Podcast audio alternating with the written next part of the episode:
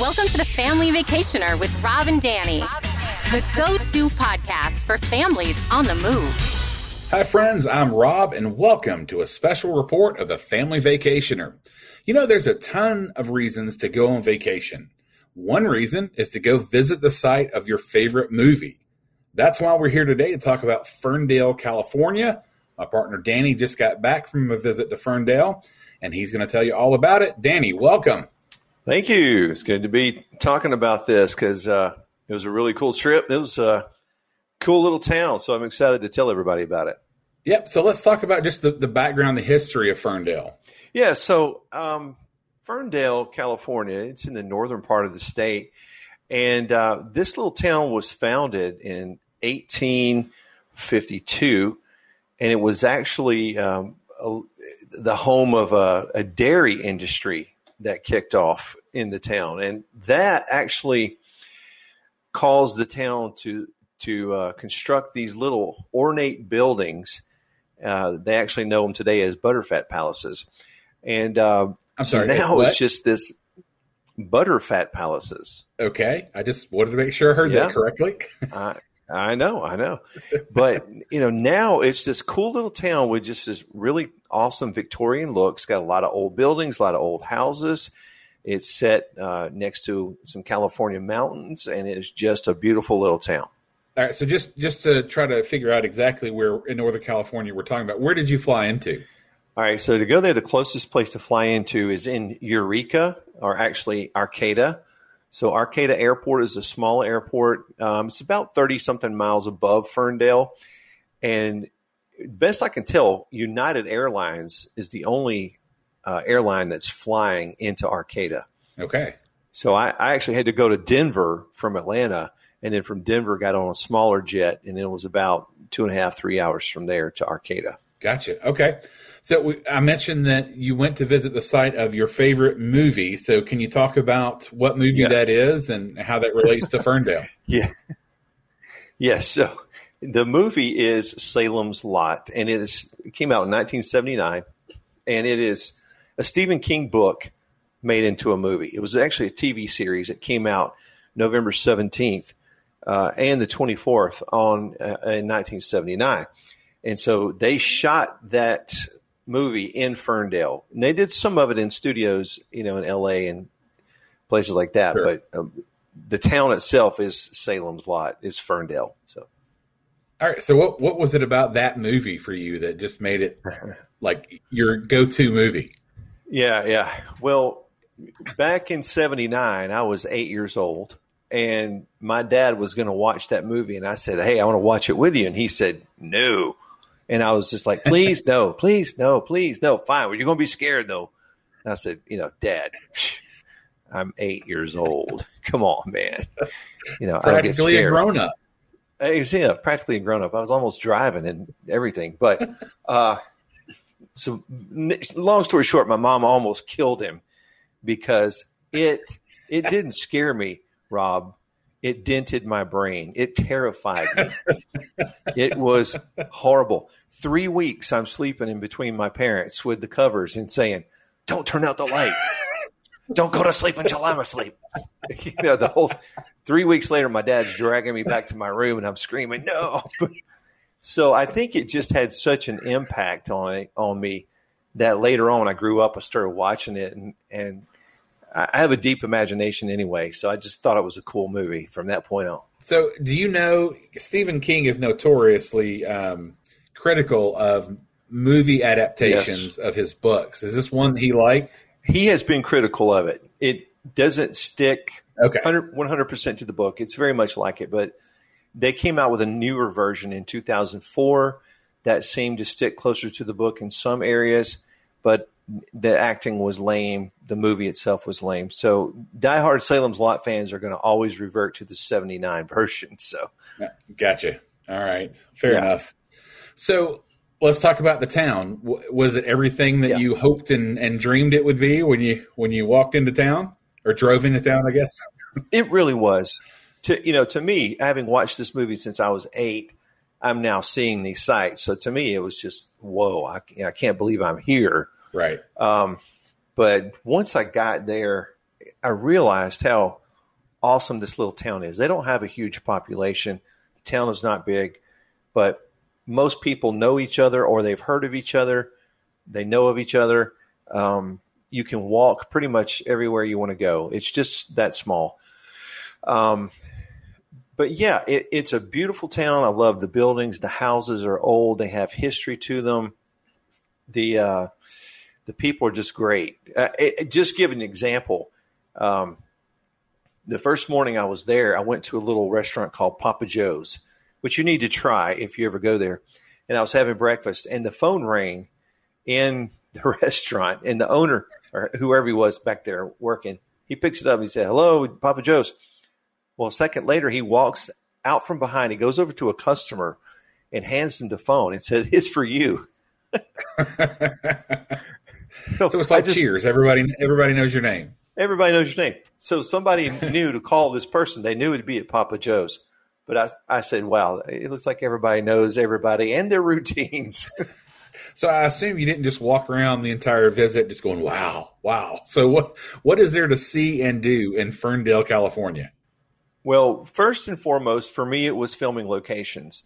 Um, and I was actually doing live videos on Facebook on a on a page called the Victims of Salem's Lot. So a lot of people around the world were watching my live videos. I was narrating, oh, this is where this happened and all. But if you take the movie aside, yeah, it's actually the filming location of some other movies like uh, Outbreak and uh, oh, really? Death in Canaan. Yeah, so there there are several movies that have been filmed there, and um, there was one other with Jim Carrey in it that was shot there, but um, the Majestic, that's what it is. Okay, but you've got um, you got these great little shops. If you if you love small towns, you like to just go look in you know, family owned shops. You'll love that. There's the Ferndale Cemetery, which has an enormous amount of history there. You, you've got really old graves there. It's beautiful. When you go up to the top and you look out, the view is amazing. And, uh, you know, we can actually post some pictures if you want yeah. I took up there. Yeah. But you've got uh, the beach is five miles away. So you, you take a little side road from Ferndale and you're driving on this nice little, just normal little country road going through farmland. And then all of a sudden you're on the beach and there are these huge rock cliffs and it's just amazing. And, and it's just comes out of nowhere. Right. Um, there, there are also, you know, things to do around there. I went south and got on the Avenue of the Giants. The Avenue of the Giants is over 30 mile road that goes through the redwoods. And you, you have these amazing little places. You stop, you park your car and walk 10 yards. You're in the middle of these redwoods in the forest. It is amazing. That sounds and, great. Uh, so, yeah, I also I went north to Eureka looking for one of the film locations I ended up in Sequoia Park in Eureka. It's a place you can go hike, and you're in the middle of these just huge trees. They have a um, a bridge that goes in the top of the trees. Yeah. So it, it's just really cool. So there's a, there's a lot to do. You know, um, again, if you don't you know if you don't like the beach and that sort of thing, pretty much and you like to be in town, you're going to enjoy just walking around town and seeing the beautiful churches and the buildings and things like that. Cool. Well, you mentioned Papa Joe's, and you know we got to yes. talk about food. So, what else did you eat? Oh, yeah. where else did you eat while you were there? What did you have? Well, the first night I was there, I wanted to try the VI restaurant. This is located in the Victorian Inn. Um, these this building is in the movie, and uh, so I wanted to go eat there. Right. This is a uh, it's a little pricey, but it's very very good. They have quite a few choices, um, but it's the the inside of it is just absolutely beautiful. It's in this really old building, but the fu- the food is top notch. You can get a steak. You can get. I had a chicken and mushroom pot pie. Ooh, that was amazing. Nice. Yeah, and uh, so you have quite a variety. You can get fish and chips, but it's uh, it's very well cooked. It's worth it. Uh, you got the the no brand burger stand. Mm. It's this little hole in the wall, and they have they have really good reviews on their hamburgers. Um, I ate at a place called Tuyas. It's a Mexican restaurant. It's been open for a while, and uh, I actually went back and ate there a second time because it was that good. That's how you know it's good. Um, small little place. When you're in a town and you visit twice, use two of your slots Yeah. to go to the same place. That's how you know it's good. You got that right. Uh, it was very good. Um, also, I ate at Ferndale Pizza Company. Now, Ferndale Pizza Company, um, I'll be honest, I got mixed reviews on their pizza. A lot of people like it. Some people say they're not crazy, but they also have pasta, and everybody seemed to, to love the pasta.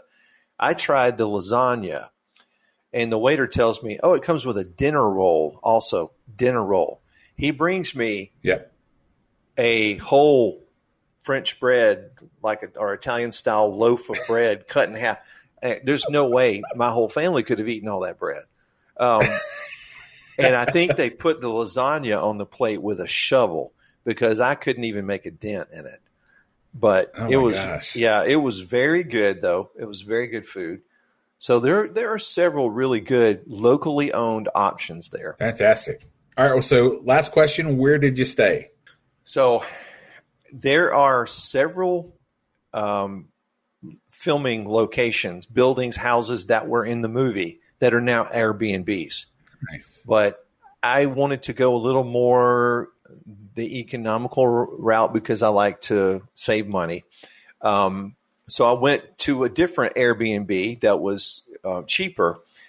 And um, I got to tell you, so you got Airbnbs, you got the V, the Victorian Inn, you got several little inns, and, and I don't want to say hotels because they're not really; they're just inns, and they're owned by families. Right. So you got several of those, but lots of Airbnb options. And uh, if you ever get to go to Ferndale, I'm going to recommend Eunice, my Airbnb host. If you look up, uh, I can't remember the name of it right off, but I can post a link to her Airbnb site.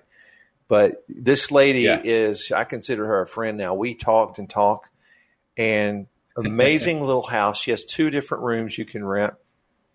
She's a walking history book and can tell you everything about anything in the area. So, uh, but yeah, so you have choices of Airbnbs and, and inns. So So great little town all she, around. she takes the word host seriously, right? So it's not just she makes her place available. Very much. she hosts you. That's that's the best, man. I'm telling you. I tell you, th- these kinds of trips are awesome. And when it comes to movies and that kind of, that's the only reason I watched Venom Yeah.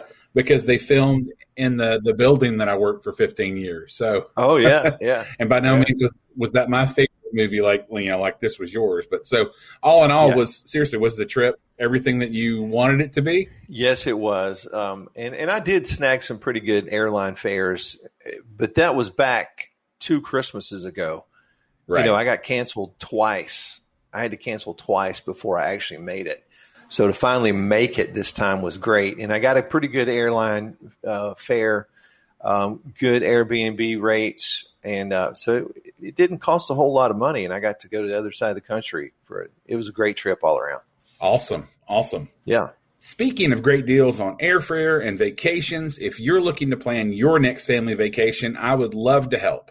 As a certified travel associate, my services are always free to my clients. Just drop me a line at rjones at starstufftravel.com. Well, that does it for this special report. Make sure you subscribe to the podcast so you don't miss an episode. Till next time. Thank you for listening to the Family Vacationer. Make sure and subscribe to hear more of Rob and Danny.